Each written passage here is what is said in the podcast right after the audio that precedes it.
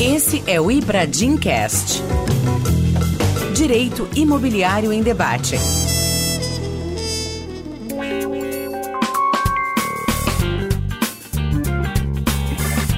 Olá, sejam bem-vindos ao Ibradim Cast, o podcast do Ibradim. Sou Carlos Gabriel Feijó de Lima, atualmente coordenador do Ibradim Cast, e eu tenho o prazer de apresentar esse episódio hoje. Bom, antes de mais nada, para você que ainda não conhece o Ibradim, nós somos o Instituto Brasileiro de Direito Imobiliário, uma entidade formada com o propósito de estudar, debater, desenvolver, elevar o direito imobiliário em todo o Brasil. Somos uma entidade imparcial, ou seja, realmente temos um interesse de estudo e de entendimento da disciplina, sem escolher lá sem nos preocupar ali com nenhum tipo de interesse específico. Hoje nós já temos mais de 2.200 associados espalhados em 25 estados e Distrito Federal. Temos mais de 20 comissões temáticas, cada uma tratando de uma disciplina que compõe o direito imobiliário ou se relaciona de maneira bem próxima com o direito imobiliário. E claro, temos desenvolvido iniciativas como livros, cursos, palestras, congressos. Teremos o congresso esse ano de 2022 no Rio de Janeiro. Ou seja, somos um instituto que está interessado em fazer com que o direito imobiliário tenha o lugar de estar que ele merece, enquanto um elemento que integra um dos principais mercados do país. Para você saber um pouquinho mais sobre Ibradim,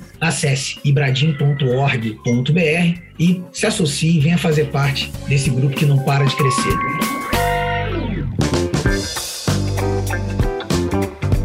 O nosso tema de hoje é um tema que eu tenho especial carinho, que é o tema da locação e das garantias locatícias. A ideia nossa hoje é fazer um debate sobre o panorama de garantias, essas novas garantias que estão enchendo o mercado cada vez mais, não necessariamente num movimento de superação dos modelos antigos, mas num movimento de agregar aos modelos antigos. Então a gente tem aquela garantia calção em dinheiro, que é cada vez menos utilizada, ela ainda existe, não é que ela tenha deixado de existir. O mercado vem reconhecendo cada vez mais que ela é uma garantia, por exemplo, que vai ser substituída por outras melhores, mais econômicas, mais interessantes. A calção em dinheiro tem uma característica interessante, que é a limitação né, do seu valor, e aí ela perde muito da sua capacidade de solução de um eventual conflito locatício por essa questão de limitação de valor. E para falar sobre esse assunto do panorama das garantias locatícias, eu trouxe o Wilson Martins, que vai se apresentar em breve para nós, já está conosco aqui na sala. O Wilson, ele é um, e aí sem medo aqui de prestar o elogio mais do que merecido, ele é um dos maiores players do mercado imobiliário carioca, especialmente na Zona Oeste. É dono de uma imobiliária, além de ser um advogado brilhante, é dono de imobiliária e alguém altamente qualificado para conversar com a gente sobre esse tema. Wilson, obrigado por ter aceitado esse convite. E eu queria que você se apresentasse um pouquinho aqui para os nossos ouvintes. Bom, Gabriel, na verdade eu é que fico bastante honrado, cara, do convite do Ibradim e sobretudo na sua pessoa, do Gabriel, que é um amigo profissional também, que conhecemos do próprio mercado em si. Então, sei, Gabriel, do tanto que você se mostra como conhecedor da temática. Então, puxa vida, sinceramente, para mim estar tá aqui presente, fazendo esse podcast junto com você e junto do nosso Ibradinho é uma honra enorme. Bom, Gabriel, sem maiores apresentações, na verdade, eu sou um operador efetivamente do direito imobiliário, do mercado imobiliário há 25 anos, e cujo foco da nossa atividade aqui na nossa administradora é justamente a parte de locação e administração de imóveis. Então, há 25 anos que a gente milita as angústias, as preocupações e a felicidade também de atuar em um segmento e que, sobretudo, segmento esse, Gabriel, em razão razão do nosso país, e aí uma opinião minha, tá, Gabriel? Nós não temos uma política habitacional bem definida, como política mesmo nacional, e aí acaba por desaguar no Instituto da Locação do Móvel Urbano uma enorme fatia da população que busca acesso à moradia através desse instituto, que aí, por conta disso, acaba tendo uma pegada social enorme, além de uma pegada econômica muito grande, porque os encargos da locação acabam comprometendo uma fatia importante da renda das famílias, então, em razão dessa essa repercussão social e essa repercussão econômica que tem essa temática do Instituto da Locação, Gabriel, a gente vê o segmento como extremamente importante para a nossa sociedade. Então, atuamos nele e assim que eu gostaria, Gabriel, sinceramente, claro que sou advogado, tenho minhas titulações e tal, mas empreendedor do segmento, mas sobretudo aí, cara, como alguém que está efetivamente na ponta aí, cara, da operação do mercado imobiliário, sobretudo no que tange a gestão de locação e gestão de carteira de contratos de locação em si, né? Uma honra estar por aqui. Maravilha, Wilson. Tenho certeza que essa nossa conversa vai ser bastante profícua. Para já introduzindo aqui né, o nosso tema e fazendo, acho que a primeira grande pergunta, você que é um cara que tem essa experiência, toda essa estrada, deve ter visto todo tipo de garantia e todo tipo de iniciativa de garantia que deu certo e que deu errado, né? Uhum. Então, o que eu queria saber de você, assim, se você pudesse apresentar para a gente, assim, a sua impressão, como é que tem sido essa estrada do início da lei do inquilinato, e eu vou usar a lei do inquilinato como marca, é claro que o mercado de locações existe antes da lei do inquilinato, mas vamos a lei do inquilinato como ali o marco definidor dessa nossa estrutura normativa que a gente está trabalhando hoje, 1991, né? Como é que você viu esse movimento das garantias de 91 para cá? suficientes, insuficientes, precisamos avançar muito ainda, não precisamos, a lei contempla todas as hipóteses, dá para tipificar toda a garantia dentro da lei do inquilinato? Bom, Gabriel, o primeiro registro que merece ser feito é que nós estamos em meio aí, quando eu digo em meio é porque fazem apenas alguns poucos meses que acabamos por comemorar 30 anos de entrada em vigor da lei do inquilinato e que sabemos disso, estamos aqui dentro do Ibradim, um conglomerado de profissionais que já atuam em tese aí no mercado imobiliário, então a gente sabe que foi efetivamente um marco para o mercado imobiliário a lei do inquilinato. Dentro dela, a partir ali do artigo 37, onde vem positivado as modalidades de garantia. De lá para cá, Gabriel, do ano de 1991 para cá, no que se refere às modalidades de garantia, pouca coisa foi modificada. Nós temos a figura da calção, que depois ela vem a se desdobrar. É importante, Gabriel, a gente compreender. E no dia a dia nosso, às vezes as pessoas pensam em calção, se remete apenas e tão somente à calção em dinheiro, quando que na verdade não é o caso. Dentro da modalidade calção, existem outras quatro hipóteses de admissibilidade. O pessoal fala muito em calção em dinheiro, às vezes o mercado conhece até como depósito né? Mas que na verdade não é só isso. Essa, por sua vez, é limitada em três vezes o aluguel, Sabemos, né, Gabriel, por termos tido acesso ao eminentíssimo doutrinador, desembargador Capanema, doutor Geraldo Beri Simões também, profissionais que foram precursores da elaboração do projeto da lei, que, na verdade, esse projeto, na ocasião, ele foi modificado, porque no que se refere à calção em dinheiro, que depois ficou limitado a três vezes o valor do aluguel, no seu projeto originário não tinha essa limitação de três vezes o valor do aluguel. Começando pela calção em dinheiro, Gabriel, sinceramente, cara, minha opinião é que é das garantias mais ineficazes. Porque você veja bem, Gabriel, tomando como parâmetro é um mês de março de 22, um exemplo. Março de 22, em tese, se o locatário não paga, ele deve aluguel, condomínio IPTU. Um exemplo bem simplista. 30 dias após apenas, chegando, portanto, em abril de 22, novamente o locatário deve um aluguel, condomínio IPTU. Então perceba que em apenas, no interregno de 30 dias, né, entre um vencimento e outro, se houver inadimplência, já se somaram dois aluguéis, dois IPTUs e dois condomínios. Isso sem falar de outros encargos ou obrigações acessórias do contrato de locação, tem uma garantia de se esvai num tempo muito curto. Num tempo muito curto. Então, sinceramente, das alternativas que de fato temos, eu observo que a caução em dinheiro se notabiliza comumente como sendo insuficiente para respaldar uma eventual inadimplência. A caução em bem imóvel, Gabriel, está prevista lá no dispositivo nosso, está prevista na lei. Eu acho que o mercado opera pouco com ela, a caução em bem imóvel, o mercado opera pouco com ela. A lei, lá no seu artigo 38, ela estabelece que para sua melhor eficácia, o contrato de locação, quando a modalidade é calção em bem imóvel, precisa ser averbado na matrícula do imóvel, que em tese está sendo dado em calção, e eventualmente os profissionais têm receio se esse contrato de locação conseguirá passar pelo crivo do registro imobiliário competente, e aí vai um testemunho do que, no sentido de que se você consegue sim averbar na matrícula do imóvel que está sendo dado em garantia, você consegue averbar o contrato de locação lá. Isso não torna a propriedade indisponível, eventualmente o garantidor poderá, em tese, até vender seu imóvel, mas Sabemos que vem por trás disso aí uma eventual sequela, o direito de perseguir o imóvel, mesmo que eventualmente ele venha a ser transacionado. Então, eu vejo esta modalidade de garantia calção em bem imóvel para a gente utilizar, mas eu confesso que vejo os operadores do mercado imobiliário se valendo pouco dela, Gabriel. Podemos até aprofundar, estou meramente só elencando rapidamente aqui, Gabriel. Calção em bem imóvel, eu penso que o mercado não recepcionou isso, não recepcionou objetivamente calção em bem imóvel, até porque o bem imóvel ele perece e aí eventualmente a garantia se esvai. Calção em título de capitalização é uma alternativa. A legislação não estabelece o quanto que será calcionado através de um produto chamado título de capitalização. Inúmeros players entre seguradoras e bancos, acabam trabalhando com esse produto. Isso é muito subjetivo, porque, na verdade, no momento da contratação, o locatário tem que ter um aporte financeiro para aquisição desse título. O mercado trabalha em torno aí de 10 vezes ou do aluguel, 8 vezes, então a liquidez disso não é imediata, é caso a caso, mas é o que temos lá na prateleira. Né? Gabriel, depois nós temos a figura do fiador. Nossa, essa figura do fiador, ela por si só, existe aí um grau de complexidade que não é pequeno em face dessa garantia como, por exemplo, outorguxória, ou seja, a depender do regime de bens, é ultra, mega, importantíssimo que haja outorguxória sob pena dessa fiança ser ineficaz. Então, o operador dos contratos de locação, o gestor da carteira tem que tomar um cuidado enorme em relação ao talxória, em relação à insolvência do fiador, falecimento do fiador, exoneração do fiador. É uma série de hipóteses, Gabriel, que eventualmente podem vir a ocorrer ao fiador, que a minha percepção é que a tendência para onde o futuro aponta é a gente talvez começar a abrir o leque de hipóteses é no que se refere às fianças pagas, né? Porque a figura do fiador por si só tradicional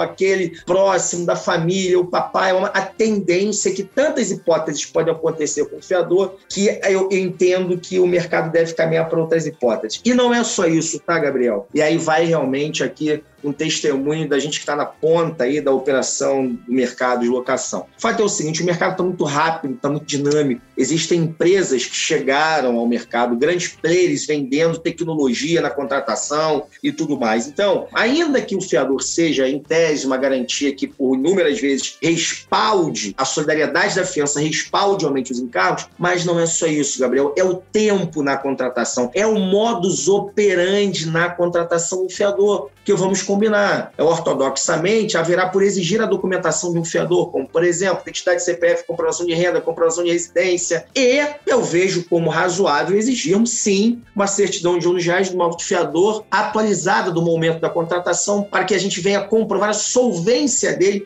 no momento da contratação. Ora, Gabriel, uma certidão de ônus reais não é toda a capital, não são todos os estados da federação que você consegue tirar online uma certidão de ônus reais. Então, há um tempo de espera até que se forme um acervo documental para você performar com o fiador. Então, mesmo que o fiador seja muito bom, tem um tempo de cadência, tem uma linha do tempo, quatro dias, cinco dias, uma semana, dez, para que eventualmente se forme o conjunto dessa documentação, para que então se possa, com habilidade, contratar fiança. Gabriel, o mercado está muito rápido, está muito dinâmico. Mesmo que o fiador seja ótimo, essa esteira poderá fazer com que o negócio, por um motivo ou outro, acabe caindo. O locatário de um outro imóvel, então a gente requer olha, que seja célere, rápido na contratação. É para onde o futuro aponta, Gabriel. As locações precisam ser celebradas de modo muito rápido. E eu vejo na figura da fiança, do fiador tradicional, né? não obstante todas essas circunstâncias que acabam por acarretar algum risco na sua exoneração, na perda da validade da garantia há um tempo de contratação que ele é longo por vezes, aquele modus operandi muito procedimental e que isso acaba injeção e demora a contratação. E o mercado está exigindo celeridade. Dentro desse contexto,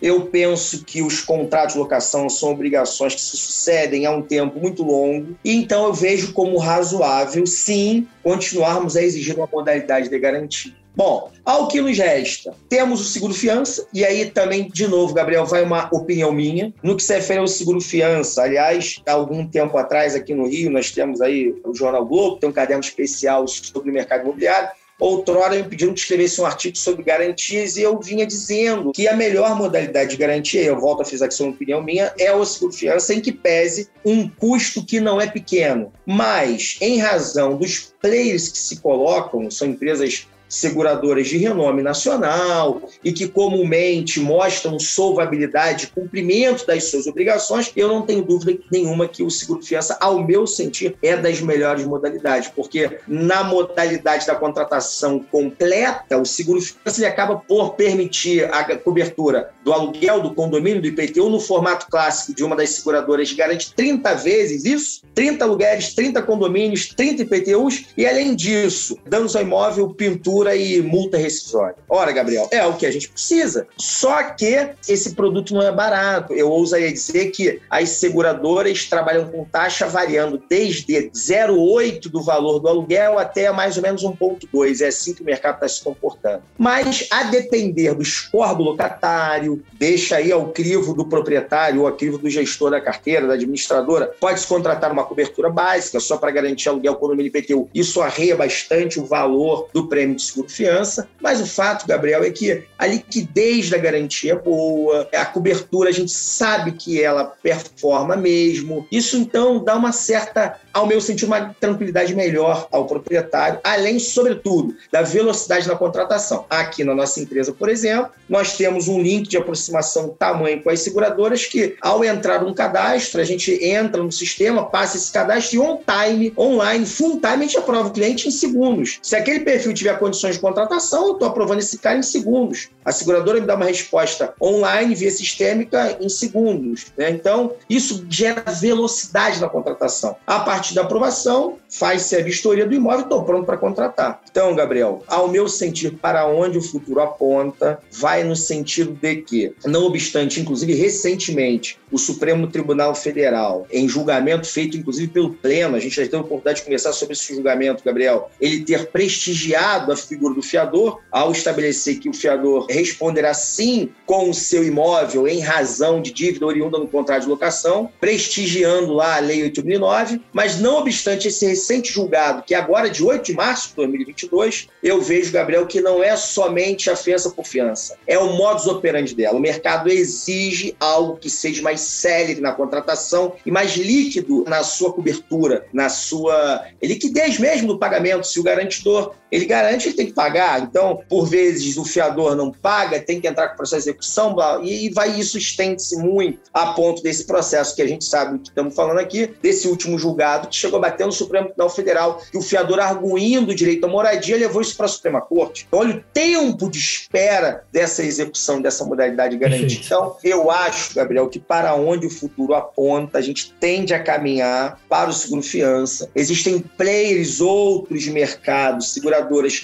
atentas a esse movimento do mercado, fazendo com que a competição das próprias seguradoras vem, a gente tem acompanhando essa trajetória, vem realmente numa trajetória de queda, o valor do seguro fiança. Eu recomendo aos profissionais que se alinhem a corretores de seguros que têm bom traquejo junto às operadoras. Agora, você vai Wilson, acabar conseguindo boas taxas. Vou te fazer uma pergunta, então, em relação a isso. Você fez uma exposição muito boa sobre essa questão do panorama, e o que eu pude ouvir é que a gente está reformulando modelos, buscando eficiência, buscando celeridade, buscando economia, isso tudo são fatores fundamentais. Mas nós, operadores do direito, temos sempre a preocupação ali latente da legalidade, né? E a legalidade não é um apego formal. A legalidade, aquilo que nos preocupa, é uma lei do inquilinato que, lá no seu artigo 45, traz a ideia de que qualquer disposição contratual ou qualquer avença que vá contra ali os princípios norteadores, vá contra ali os interesses resguardados dentro dessa lei, vão ser considerados nulos. Isso até é uma cláusula comum de outros dispositivos. A, a que me vem à cabeça assim, mais rápido é o artigo 9 da CLT, que fala qualquer disposição que tenha por objetivo fraudar esta lei é nula de direito. Então, nós temos uma cláusula de controle do artigo 45, que eu pessoalmente tenho críticas severas a essa cláusula, porque ela tira muito da liberdade de estipulação das partes, mas ela está ali, ela é válida como lei. E aí a minha pergunta é a seguinte: nós temos cada vez mais garantias, então, que estão flertando com a tipicidade, que estão deixando de lado aqueles velhos modelos, e a gente tem que lembrar que a tipicidade contratual, ela nada mais é do que a reprodução positivada de uma prática de mercado, de uma estrutura de mercado que se consolidou ao longo do tempo e que o observador do fenômeno extraiu daquilo os elementos que julgou necessários para positivá-lo. Então, tendo em vista essas garantias que cada vez mais flertam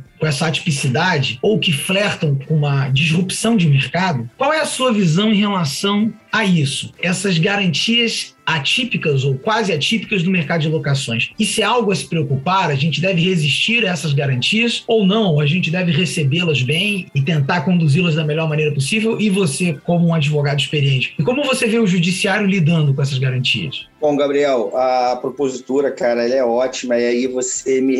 Do que você fazia esse preparo da tua colocação, logo me veio o que a gente tem sido extremamente assediado por empresas que trazem um produto que são as fianças pagas. Muito bem. Bom, primeiro de tudo, eu, eu vejo da seguinte maneira, Gabriel. A lei, ela, não obstante o dirigismo estatal que você mesmo comenta lá do artigo 45, eu vou na sua linha também, mas a mesma estruturação foi utilizada para positivar o artigo 37 da lei, ou seja, ao meu sentir, o rol das modalidades é um rol taxativo estabelecido no artigo 37. Então, qualquer coisa que venha ultrapassar a fronteira do que está tipificado no 37, ao meu sentir, essa, fian essa garantia poderá vir a ser questionada. Eu não tenho dúvida nenhuma disso. Me filia uma corrente, então, mais ortodoxa, no sentido de que a prevalência permanece no rol taxativo do 37. Calção, seguro fiança. Fiança ainda tem uma outra, né, Gabriel? Que ao meu sentir, na verdade, o mercado, essa o mercado realmente não recepcionou, é,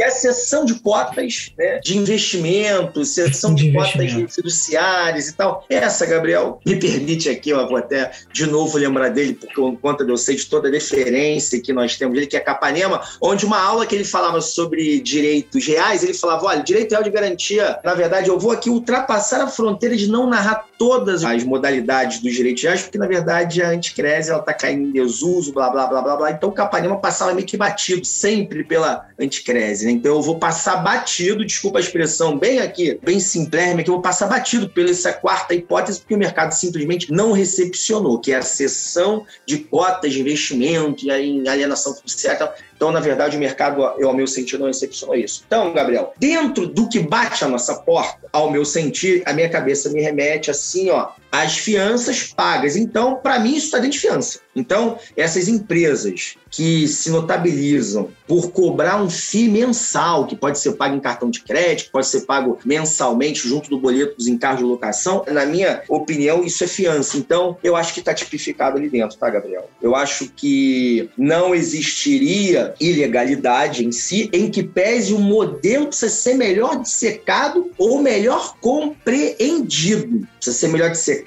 ou melhor compreendido. Mas no refere às fianças pagas, ao meu sentir, é um modelo de fiança. Então está tipificado em 37. Agora, Gabriel, você veja bem. Existem várias, eu, eu teria aqui pelo menos umas quatro, é, uns quatro modelos de contratos de empresas de fianças pagas. Não vou aqui citar nomes, acho que não é o caso. Agora, algo que me causa curiosidade ou eu preciso pegar uma temperatura melhor de como o próprio judiciário vai se comportar diante de uma situação que eles nos trazem, que é o seguinte: você faz a contratação dessas fianças pagas, existe a contratação da fiança paga, e dentro desse modelo de negócio, se houver um inadimplemento contratual, veja bem, diante de um inadimplemento contratual, coloca-se à mesa algo que no primeiro momento apenas me parece que merece muita explicação. Não apenas, Gabriel, para nós operadores do direito, que a gente talvez tenha em tese, com muita humildade, mas uma melhor compreensão. Mas o proprietário, ele é leigo na ciência jurídica, em tese ele não vai compreender o que está acontecendo. Ou, eventualmente, até mesmo um profissional da área do mercado imobiliário, corretor de imóveis, não é obrigado a ser corretor, não tem sentido nenhum isso. Então, existe algo que me parece sim que merece uma melhor compreensão, que é a proposta, diante da inadimplência do locatário, a fiança paga requer a exoneração da modalidade de garantia. Olha isso. Nós sabemos que lá no início dos procedimentos, e a lei do inquilinato inaugura os procedimentos ali pelo artigo 58, logo na sequência vem falar das hipóteses de admissibilidade da concessão liminar no despejo. E uma das hipóteses, por vezes, nós nos valemos dela também para circunstâncias outras, né? Que é o seguinte: quando existe a exoneração da garantia, requer a tutela jurisdicional que seja concedida uma liminar justamente pelo perigo na demora. Então, em razão do perigo na demora, requer a liminar no despejo, em razão da exoneração do fiador. Então, olha o que o bojo contratual dessas fianças pagas trazem. Elas, diante da adimplência, requerem a exoneração da garantia, não obstante, olha isso, vai vendo, não obstante requererem a exoneração, permanece em vigor a garantia até então contratada. Não nos parece um pouco estranho essa colocação? Ou seja, requerem a exoneração, mas continua a garantia. Essa requisição da exoneração precisa ser concedida pelo locador é justamente para quê? Para que a fiança paga diante dessa oportunidade de se exonerar, ela vai buscar na tutela jurisdicional a antecipação de tutela, a liminar para quê? Se houver o despejo liminarmente, haverá menos quantidade de meses para serem subsidiados pelo garantidor. Então você veja bem, Gabriel, tá previsto na lei? Tá. Se a garantia se esvai ou se eventualmente existir a exoneração do fiador, é uma das hipóteses de admissibilidade efetivamente da concessão da liminar. No entanto, puxa, eu sou operador do mercado, eu proprietário, eventualmente o eu corretor de imóveis que está lá fazendo a gestão lá da sua carteirinha e tal, pô, eu vou exonerar a garantia para permitir a ele alcançar a tutela judicial, mas se eu exonerar, como é que eu fico em relação às coberturas que vão ser pagas? Aí eles vêm e apresentam uma gama de contratos, em que é um contrato firmado junto ao locatário, um outro contrato firmado junto ao locador, leia-se representado pela administradora, algo com esse contorno em que exonera, mas continua vinculado, obrigando-se pelo pagamento. E essa exoneração é justamente para que se alcance a liminar. Com isso, haverá uma antecipação da solução, espera-se o despejo e que com isso haverá menos valor a ser indenizado ao locador. Ora, Gabriel, então, eu não estou aqui objetivamente criticando esse modelo, mas eu estou chamando a atenção dos colegas para que se debrucem, para que insetem, para que se injetem, injetem-se nessa gama de relação contratual para bem compreender, para ver se eventualmente não existiria ou existirá uma eventual pegadinha por trás disso. Eu ainda prefiro pensar, tá, Gabriel? Que em razão para onde o futuro aponta, no sentido de que é a hora e a vez da locação, porque essas gerações que vêm atrás elas são meio que desapegadas da compra do imóvel, pelo menos num primeiro momento da sua vida. Então, eu acho que para onde o futuro aponta, desculpe repetir reiteradamente essa frase, eu acho que é hora e a vez da locação. Então, as coisas apontam para uma celeridade de procedimentos, para celeridade da contratação, pelo não engessamento da figura do fiador tradicional. Fianças pagas é uma realidade, seguro fiança é uma realidade. Seguro fiança eu acho que está muito consolidado, mas no que se refere às fianças pagas é melhor a gente bem compreender essa gama de relação contratual quando existe tal das fianças pagas, Gabriel. Em média, essas fianças pagas cobram aí um FII mensal de 0,8 sobre o valor do aluguel, o que me parece 0,8 a 1%, mais ou menos, sobre o valor do aluguel mensal, e 0,8 a 10%, desculpa. Então eu vejo como um produto que tende a ir se maturando e vejo como uma realidade. O que a gente precisa bem compreender é essa tal requisição de exoneração, mas que fará com que um contrato apartado do contrato que é feito para com o locatário, onde a empresa se solidariza, existe aqui a hipótese de se exonerar desse contrato, mas continuar vinculando, indenizando o proprietário da inadimplência que tiver pela frente. Então, vejo como uma tendência, mas recomendo que a gente melhor venha se injetar nesse modus operandi para bem compreender. Olha, Gabriel, diante disso, eu ainda assim vejo como o seguro fiança um produto que está muito mais consolidado e que a taxa do seguro fiança que é cobrado está muito parelho com essas fianças pagas. Então, ao meu sentir, pelo menos aqui dentro do modelo do nosso negócio, não fechamos as portas para nenhum parceiro, a gente procura conhecer de cada produto desse, mas eu acredito que para o momento eu acho que o seguro fiança está mais consolidado. Se a taxa é competitiva, se está parelha com a fiança paga, na minha modesta opinião, eu acho que o seguro fiança se traduz aí para um produto mais consolidado, de melhor performance.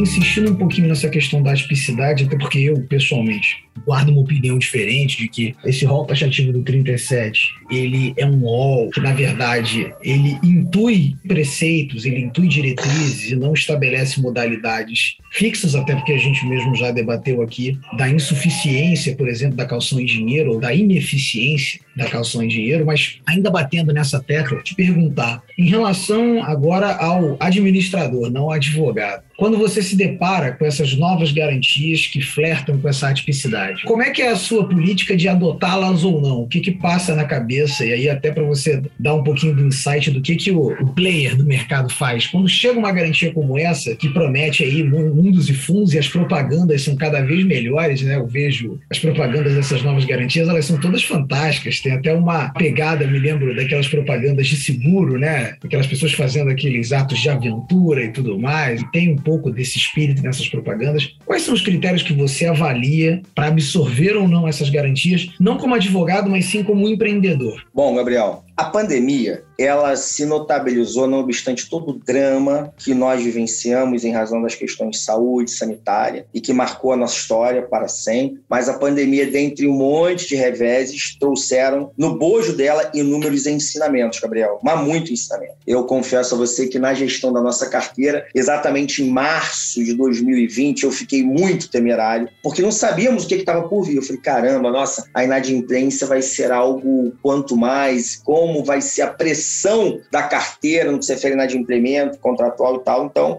eu vejo assim, Gabriel, a inadimplência se notabilizou, pelo menos dentro do nosso case, ela se notabilizou como um mito. O que nós observamos foi que, em razão, até mesmo do custo das famílias terem diminuído, porque afinal de contas o confinamento fez com que se gastasse menos dinheiro em restaurante, menos shopping center, menos combustível, a vida das famílias ficou mais. Gastamos menos dinheiro pela contenção que foi feita e que com isso, Gabriel, fez com que a inadimplência dos aluguéis e, sobretudo, por conta do hashtag Fica em Casa, né? Hashtag Fica em Casa era a frase ou era a hashtag que estava super impulsionada. Acho que enalteceu-se o quanto de repercussão que tem aí a moradia e as pessoas adimpliram.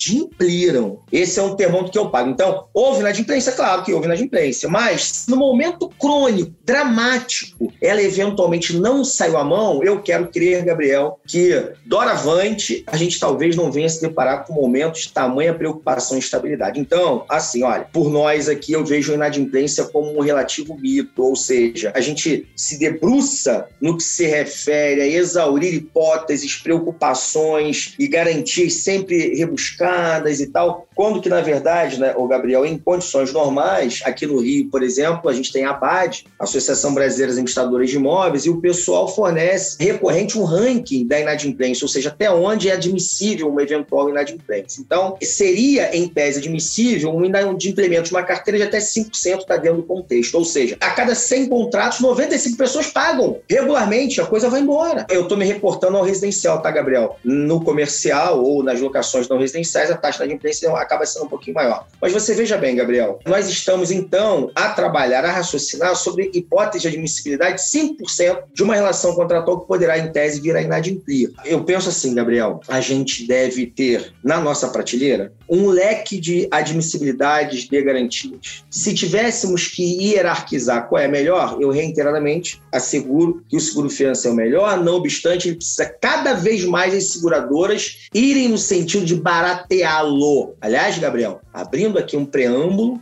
não por estar aqui consigo, eu conheço do anteprojeto, que trata do despejo extrajudicial, onde eu te parabenizo por você ter sido um dos colegas, junto com o doutor Arnon e outros colegas mais que eu imagino que tenham participado na elaboração desse anteprojeto, mas sei que você puxou efetivamente esse projeto de despejo extrajudicial. E uma das grandes soluções para o mercado de locação é esse projeto seu, tá, Gabriel? Porque você veja bem, a gente está falando de custo, de dinamismo e tal. Você veja bem, se o despejo extrajudicial passar e não me causaria surpresa nenhuma, e que não venham dizer, ah, o despejo é uma matéria que a solução via extrajudicial pode colocar o princípio contraditório em risco. Ei, alto lá, peraí. Você veja uma coisa, já existem institutos tamanhamente pesados e tão consagrados quanto que estão sendo solucionados pela via extrajudicial, como, por exemplo, divórcio extrajudicial, inventário extrajudicial, consolidação da propriedade, quando decorrente do inadimplemento contratual na alienação fiduciária também é feito pela via extrajudicial, uso capião extrajudicial. Ora, estamos nos valendo desse caminho de solucionar eventuais demandas. Por que não o despejo extrajudicial não pode ser mais um? Então, antemão aqui, Gabriel, sem clichê nenhum, cara, aqui de colega para colega, mas eu parabenizo a iniciativa de elaboração desse anteprojeto de verdade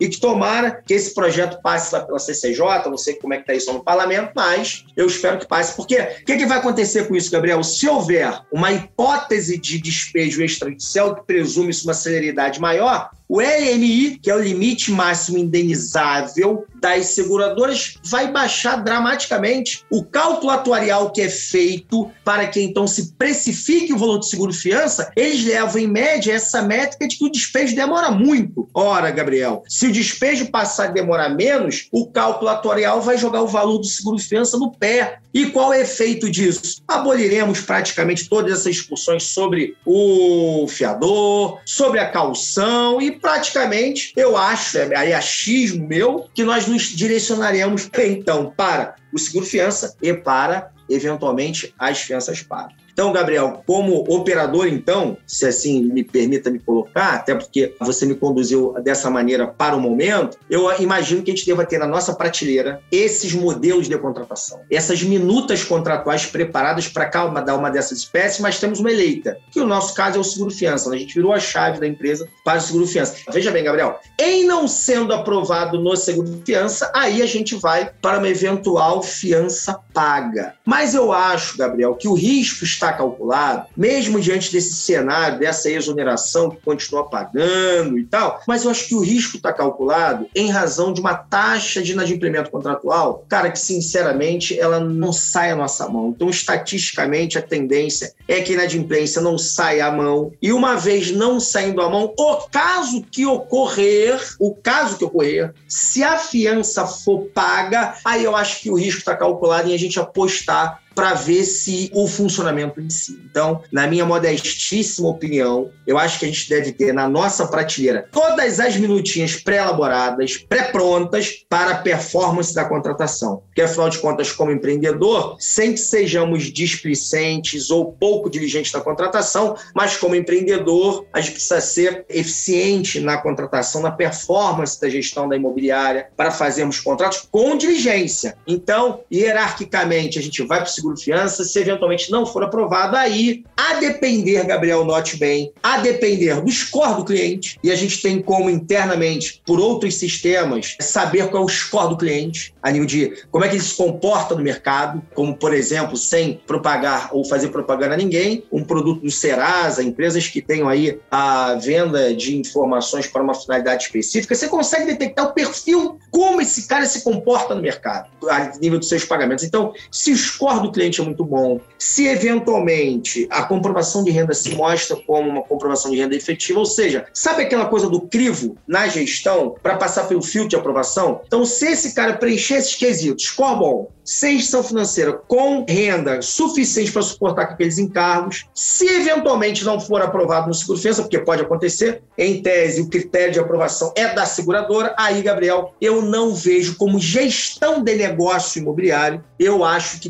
deveríamos sim começar a experimentar as tais das fianças pagas e procurarmos melhor compreender essa exoneração mais a manutenção da garantia durante ali aquele lapso contratado para que haja indenizações ao proprietário. E vamos acompanhar como o próprio judiciário haverá de se comportar acerca da admissibilidade dessa exoneração, não. Tenho notícia que lograram êxito em alguns casos, outros me parece que com maior dificuldade. A ver, a ver, Gabriel, porque alguns players, inclusive, são muito recentes. Quando digo muito recente, são startups garantias, e é bem da verdade unicórnios, né? Mas que é tudo muito recente. Acho que é um tempo de maturação, mas a gente não pode, como gestor imobiliário, ficar avesso ao que está acontecendo. Então, na minha opinião, devemos estar preparados, aptos para aquilo que você entende como sendo melhor. No nosso case aqui, a gente entende que o seguro financeiro é o melhor e a gente briga muito com taxa e temos uma taxa fantástica junto a uma determinada seguradora. E não sendo aprovado, a depender do score, a depender da comprovação de renda, a gente ousaria sim, de modo muito embrionário ainda, começar a experimentar a fiança paga para que a gente não perca uma eventual tendência e a gente não venha ficar avesso do que está acontecendo no mercado, Gabriel.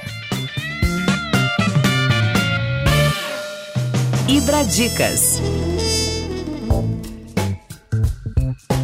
Wilson, estamos chegando aqui no nosso final e no Ibradicast a gente adotou um quadro dentro do nosso podcast que é o Ibradicas. E o Ibradicas, ele é um pedido que a gente faz ao nosso entrevistado, ao nosso convidado, que indique aos nossos ouvintes algum material que, claro, de preferência, que tenha relação direta com o tema desse episódio. Pode ser um artigo, um livro, uma palestra, um vídeo de YouTube, qualquer coisa está valendo. Então, dentro desse nosso quadro Ibradicas, o que, que você poderia dar de dica aqui de material para os nossos ouvintes sobre esse assunto? Claro, Gabriel. Muito boa esse momento final, né? Para que a gente deixe algum legado, entre aspas, aí, para que o nosso podcast. Além do feito... próprio podcast, claro. Não, não, imagina, imagina. Mas, olha, Gabriel, assim, eu vou até ultrapassar um pouquinho a sua dica, sem tomar muito mais nosso tempo, mas eu penso que o operador do direito imobiliário deve ficar extremamente atento para esse mercado de locação e o mercado de administração de imóveis. Gabriel, eu sou do tempo, eu tenho 48 anos, então eu ainda sou de uma geração em que eventualmente talvez o nosso mindset era, bom, eu tenho que comprar algum imóvel porque eu talvez ali pelos meus 30 anos eu tenho que comprar alguma coisa, vou financiar por 30 anos e para quando eu morrer numa expectativa de 64, 65, eu deixo uma coisa para minha família. Bom, esse pensamento, Gabriel, tem 30 anos praticamente. De lá para cá, a expectativa nossa do brasileiro, por várias conjecturas que eu não tenho aqui capacidade para externar, mas a expectativa de vida nossa foi para diante. Hoje me parece que está em 78 e essa geração que vem aí para trás, Gabriel, eu sei que o amigo é de uma outra geração, a expectativa de vida de vocês ainda é mais longa ainda, ainda, ela ainda é mais longa. Então, eu não vejo mais, aliás, nunca vi, mas sinceramente talvez seja uma estratégia devida e romper com o mito que morar do aluguel é degradante. Imagina se fosse, claro que não. Inúmeros clientes que teriam capacidade para comprar imóvel, mas que moram de aluguel como estratégia financeira mesmo. A Selic, por exemplo, neste momento, 22, ela está muito alta. Então, será que é o momento de eventualmente tomar o financiamento? Então, assim, Gabriel, para onde a tendência do mercado é que tome corpo com enorme força o segmento de administração e locação. Só para você ter ideia, Gabriel, nesse evento que eu participei em Curitiba não faz muito tempo, nos foi mostrado o mapa Mundi, onde se tem ali algumas estatísticas de locação mundo afora. Mundo velho, Gabriel, Europa em si, a quantidade de moradias alugadas beira, beira entre 25% a 30% das moradias são alugadas. Note bem, entre 25% a 30%. América Anglo-Saxônica, Canadá, Estados Unidos, é até 30% das moradias são advindas de contrato de locação. Em média, entre esses dois continentes, a média é 30% das moradias são alugadas. E nós, no Brasil, nós temos 18%, Gabriel. Se você assim desejar, eu compartilho esse material com um amigo aí, onde tem esse mapa mundi, país a país, a estatística que se tem de moradias. E o Brasil Brasil, nós temos em torno de 72 milhões de moradias, o que essa métrica é muito razoável, porque você vê, a gente tem perto de 220 milhões de habitantes, família média de 3 e 4 pessoas, é necessário 70 milhões de moradia. Desses 70 milhões de moradias, Gabriel, 18% apenas é alugada. Quando se compara com uma taxa média mundo para cima de 25%, Gabriel, observe o potencial de crescimento que tem o segmento de locação e administração. Não por acaso,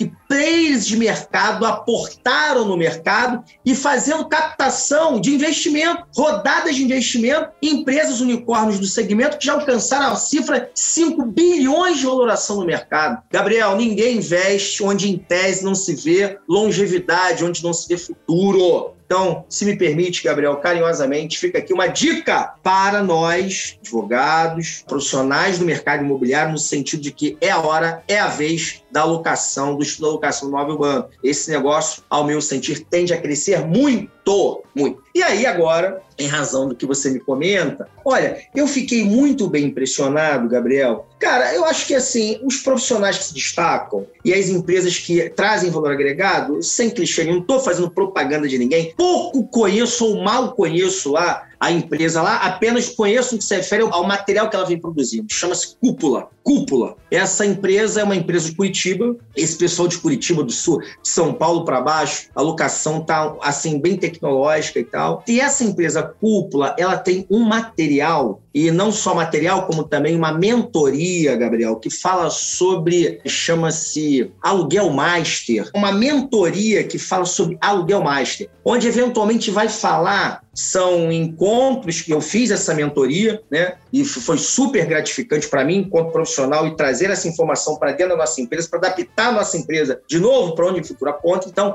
eu vejo que a mentoria da cúpula, num produto que ele já detém, parece que chama-se Aluguel Master, alguma coisa assim, cara, vai falar sobre a gestão de carteira de contrato de locação, fala também muito sobre modalidade de garantia, ou seja, são profissionais experimentados em cada uma das etapas da gestão de carteira de contrato de locação. Então, fica a dica para que eventualmente o pessoal obtenha maiores informações junto à cúpula nesse produto que eles têm, que é um, uma mentoria sobre aluguel master. E essa mesma empresa, em Campinas, Gabriel, agora em maio de 22, vai ter um congresso só e especificamente para falar sobre mercado imobiliário, locação e administração de imóveis. O nome do evento chama-se ICXP Aluguel. ICXP Aluguel vai acontecer em maio, salvo engano, acho que é dia 19 de maio, na cidade de Campinas, organizado por essa empresa cúpula, e eu tenho percebido essa empresa como realmente um ator que tem capilaridade em buscar especialistas para que a gente possa estar tá aí realmente destrinchando e conversando conversando sobre esse, meu sentir, um baita segmento do mercado imobiliário, que é alocação e administração de imóveis, Gabriel. Essa era a minha dica. Tu me pegou de surpresa, hein, cara? Tive que tentar pensar em alguma coisa que pensei no livro, pensei numa coisa e outra, mas que, na verdade, cara, eu acho que é um evento importante que vai ter agora sobre o segmento de administração e locação de imóveis e também essa mentoria que eu fiz sobre esse aluguel master. Eu acho que são duas boas dicas para o profissional que pretende adentrar no segmento de gestão de carteira de contrato de locação. Mara, Wilson, maravilha. O Ibradicas é isso mesmo, só para que a gente tenha realmente ali alguma referência para que quem está nos ouvindo possa buscar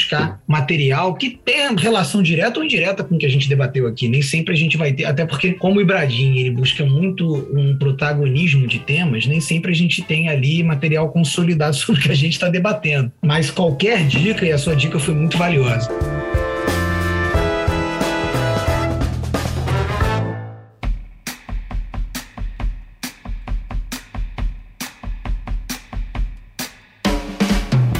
Wilson, a gente chegou no final do nosso podcast. Eu, aqui em nome do Ibradinho, agradeço profundamente por você ter aceitado esse desafio de vir falar sobre esse tema, que é um tema difícil, é um tema complexo, é um tema que gera exposição, porque você tem que dar aqui opiniões e que obviamente deve existir no mercado divergência sobre essa opinião, mas as opiniões foram todas muito bem estruturadas, muito bem fundamentadas, e eu mais uma vez te agradeço, te devolvo a palavra para sua despedida para a gente poder encerrar o nosso episódio. Gabriel, eu é que agradeço a oportunidade e a confiança. Me sinto extremamente honrado porque eu tenho acompanhado o Ibradim e tenho observado o patamar dos profissionais que têm vindo colaborar com esse podcast. Então, o meu nome ser lembrado para mim é uma honra, Gabriel. Muito obrigado por isso. E eu me coloco extremamente e sempre à disposição, felicitando desde logo aí ao Ibradim, sobretudo a sua pessoa por ter se postado aí como coordenador desse meio de propagação de informação acerca do direito imobiliário. Muito obrigado e parabéns, Gabriel. Perfeito isso. Pessoal, muito obrigado pela audiência de vocês. Esse foi o Ibradim Cast. E não se esqueçam, para conhecer um pouquinho mais sobre Ibradim, acessem ibradim.org.br. A gente está esperando vocês lá. Até a próxima.